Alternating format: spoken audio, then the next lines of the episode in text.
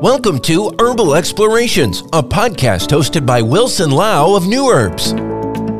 Each week, we speak to leading experts about what's happening in the herbal industry.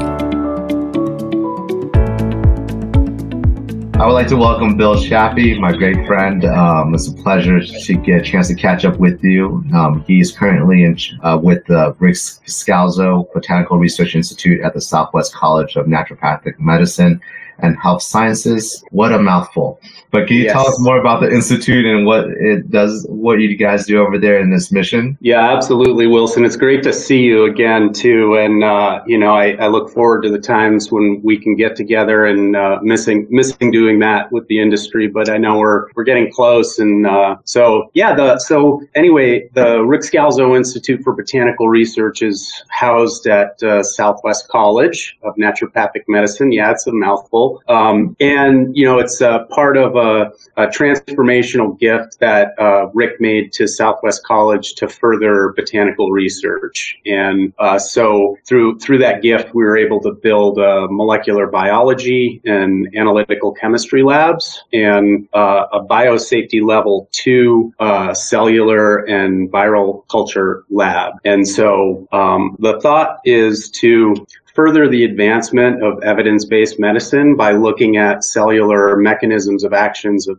plants uh, safety aspects of, of the plants by testing uh, whole plant extracts in bioassay models, so in vitro cellular models, um, and so that's that's uh, part of what we do. Obviously, there's many different aspects. We do uh, have the ability to do uh, complete isolation of uh, plant extracts and prepare standards and have standard column fractionation and then different machinery assisted purification of uh, natural products. So yeah, it's uh, it's very detailed, but I think it's the kind of research that we really need to be doing to uh, understand plant medicines and provide that evidence, right? That that uh, everybody's looking for for uh, safety and efficacy. Yeah, and I think you know you guys can do quite a bit, and I've seen some of your setups quite impressive. And I think the ability to do contract R and D with people that know plants to come up with evidence to fit the evidence-based model of, in the U.S. via the prism of what's required by the FDA is amazing. Like it really is um, unique uh,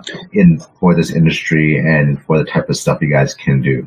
Yeah, and you know because we have uh, the benefit of having naturopathic physicians and herbalists and uh, Dr. Jeffrey Langland, a molecular biologist and former um, uh, vaccine developer for years he worked on vaccine development with his uh, molecular biology degree, and, and he came over to what he said is the light side to take a look mm-hmm. at how actual plant extracts have many of these same mechanisms of actions um, uh, against viruses. He kind of fell in love with a plant called Sarracenia purpurea, which is a purple pitcher plant, and so mm-hmm. it's a mm. carnivorous plant, um, very interesting plant. Uh, can't produce its own nitrogen as if, uh, as with other plants, has a hard time with that, so it eats bugs to digest those and get a nitrogen source. So, um, at any rate, looking at antiviral capacities of that plant um, uh, really led him to think that, yeah, actually, plants are very effective at uh, some of these. of course, he's looking at in vitro models, but then was able to scale some of those small products up and, and apply them uh, in small clinicals at the Southwest uh, College campus. So, um, yeah, so we, we use that, and we also so that came from looking at uh, a, a, treatment that was purported to be used for smallpox in the 1800s. Um, using that plant, so uh, yeah, interesting, interesting work for sure, Wilson. It's uh, it's different work than I've done in the past, but uh, like you said, knowing the plants and working with brands that understand the value of of the efficacy of their products, because we are so limited in what we can actually say um, which is a good thing in some ways. The DSHEA restrictions give us the freedom to continue to sell these, but really at the end of the day, the product has to work, right, for people yeah. to come back and, and try it again. Yeah, I think, like you said, the key is efficacy, right? And we're limited. We're, we are limited in what we can say and not, right? Like, I think let's sort of go take a step back and look at, you know, what the FDA actually governs and how what product classes is at a very high level, right? There's the food in the F, which is the F and FDA. Drugs is the D, and then association, but it also has the com- cosmetics, so it's the FD and C Act actually. And you know, botanicals can be used in all three categories. Under food, it would be used, you know, as a food or as a subclass of dietary supplements, which many of us are extremely familiar with, and that's the part of the industry we're the most familiar with. But there's also under drugs, there's this class of drugs called botanical drugs, which is different than our traditional way of thinking about drugs. And I think that's really important because now if you want to say that your product, you know, cures X or treats X, you can say it if you meet those requirements.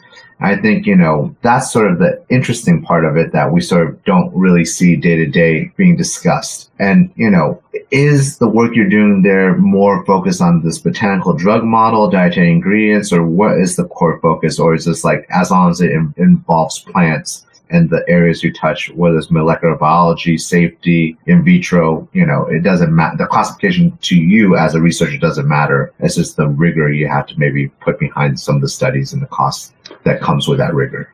Yeah, um, exactly, Wilson. And so, given that there are these different classifications now, and um, you know, starting in 2004 with a, an initial guidance from the FDA on uh, botanical drugs, and then uh, them coming back and sort of uh, revising the edition in 2016, um, and so in between that time, um, I think there's been something like maybe since 2018 or so. Statistics say like over 800 some some some odd uh, investigational new drug applications, which is kind of where a botanical drug starts with an, uh, mm-hmm. an IND application. Mm-hmm. And um, of those 800, there have only been two botanical drugs uh, that have hit the market. Um, and so basically, you know, in, in defining what they are, we can see how they are different uh, or not than dietary supplements.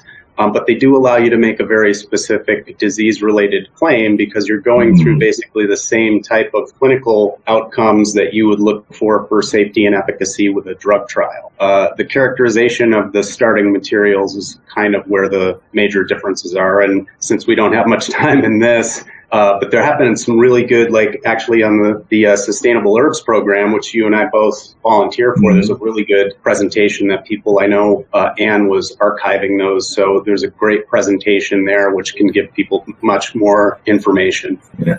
And if anyone, you know, after listening to this wants to know more about botanical drugs and want to hear an uh, episode just focus on that, um, I have uh, a person that's quite knowledgeable in that and went through always to phase two um, in the botanical drug uh, model. And uh, we're able to work with them. And uh, the rigor and the quantification process of the starting material is just amazing. And, you know, and, and the rigor and the thoroughness that's required is just on a whole different level. Um, what are some t- key takeaways and learnings you think we can learn from like that model adopted to dietary supplements in regards to, you know, to make sure that our product is consistently efficacious? Because we know it's not, you know, how we use the, you know, how we use something because there's of science or historical learning and documentation of its efficacy, but it's really like if you, you, you know, if you give someone something that doesn't have any potency to it or bioactives to it, um, of course it's not going to work or you don't give them high enough dosage or whatnot. But what do you think we can learn like from the botanical drug model and adapt to the dietary ingredient space? Yeah, I, I, think the biggest learnings, uh, Wilson, are um, starting with the beginning of your supply chain and being able to validate the raw materials um, from a, an identity standpoint um, through uh, their development into an extract. And what's interesting about the botanical drug development process is that they don't actually require you to um, fully characterize the uh, the extract um, or prove mechanistic function. They mm-hmm. suggest that it's very good to do that, and I, I would think that anyone with a, a, good application would would do that. Um, but they're really looking for um, the fact that they are close to what was used traditionally because especially if you can prove that this has been a traditionally used formula or combination. And let's not forget that once you add two herbs together, it's very complex what happens with the chemistry. And if you add three or four, it's even more complex. So um, in a formulation, uh, it's something to consider. So, you know, the topical botanical uh, drug from green tea developed in, uh, I think it was 2006, right? That was the, mm-hmm. the, first one. Very specific use for genital warts. Um, and then the second one, another very specific use from Croton uh, lechleri, lechleri, the um, sangre de drago or dragon's blood. Uh, mm-hmm. it's called crofelemer, Fulyzaq, uh, my, uh, my, Mytesi. There's been some different names, but the preparation is basically uh, taken to control uh, symptoms diarrhea from uh, AIDS and HIV infection. So again, really specific, narrow window of usage for that um, validated by the clinical trials. So, um, you know, I, I, think what's interesting is that these botanical drug products do have to be um, botanicals. And in the 2016 revision, they def- the FDA defined further what a botanical uh, would be. And so it could be, um, you know, plant material, A, right? It could be microscopic mm-hmm. fungi, though. That's another mm-hmm. part. It could be algae, or it could be a combination thereof. So mm-hmm. broadens the definition a little bit of that uh, botanical, uh, uh, of the definition of botanicals, uh, as yeah. opposed to saying herb, right? So. Little distinction there. But uh, you know, the lessons that we can learn, um, the same things that you should be doing in your dietary supplement botanical manufacturing process are some of the most important things here. Like starting with your identity program and the validation of your raw materials, uh, not just for the purity, uh, meaning it's free of impurities like heavy metals, pesticides, so forth, but then, um, you know, the identity that it is what you say it is. You and I could have, uh, you and I have had many discussions about identity and uh, the rigor that that takes and the seasonal variations in plant material that are the same exact genus and species that present differently depending on when they were harvested and where they were harvested and how they were harvested and what was going on with the weather and what was going on with the farmer and the, you know, so uh, it, it's complex, but those are the things where we need to know what we have and we need to know in a basic way what it does, validated by either the tradition um, but best to be a blend of the tradition backed by evidence-based science. Yeah, and, and I think you know one of the things that we've been talking about, I don't know, since we've known each other, is the importance of the supply chain, right? And I think a lot of you know the repeatability of the studies that are done comes down to the rigor of how they characterize the material in the supply chain, right? And and you know you can't reproduce something if you if they just tell you it's an extract of ginseng, right, of Asian ginseng, red ginseng, well, it needs to be a little bit more thorough before you can do it, I think. Um, and what do you think is the importance of supply chain for research, evidence-based research, like, and for the repeatability aspect of things? Like, you know, how important is that?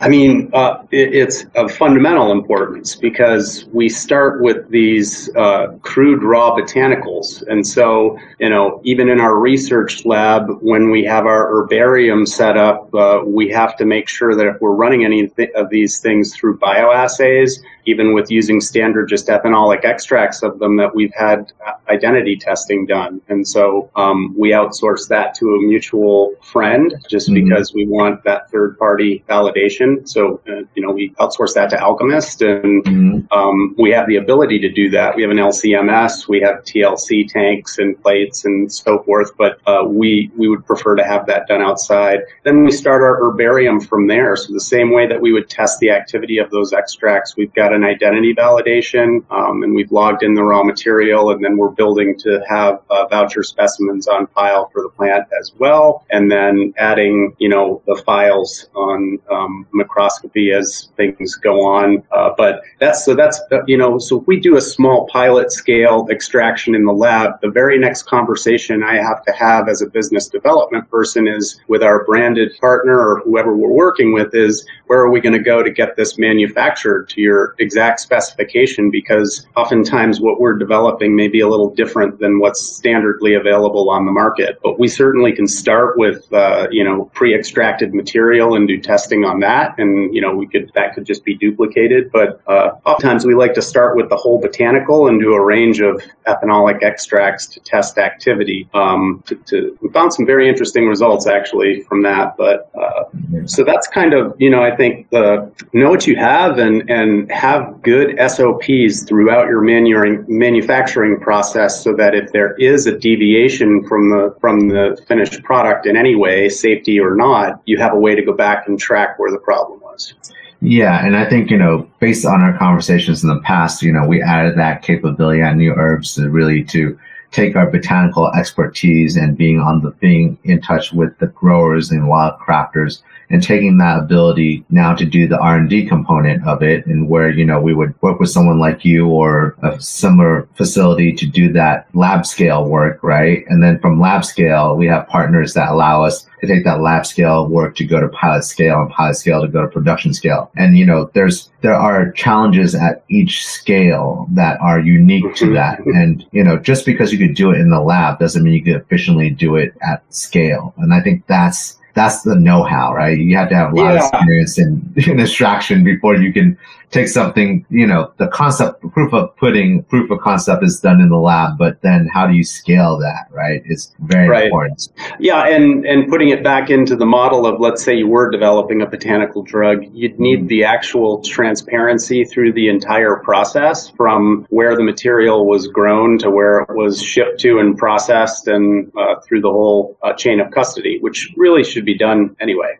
but um, the, the manufacturing process as well has to be um, uh, well documented. And so I think, like you said, the intangibles here are uh, beyond just the logistics of getting that much material to make a, a product for that long, mm-hmm. or the sustainability, or the, the responsible sourcing and ethics behind uh, raising these plants during uh, climate crises around the, the country that um, and and around the globe actually. So now it, it, it's um, that's a discussion for another time. But yeah. the the, the fact remains that it's harder and harder for farmers, no matter what the crop is that they're making, to make a living off doing that. And when you go down to the level of very specialized crops that we're talking about, um, you know, then the problems compound. Uh, so yeah, definitely, and I look forward to continuing this conversation and many conversations with you in the future. Um, if you're at SupplySide, if it happens, um, we will have a in-person panel and uh, maybe longer discussion amongst friends, uh,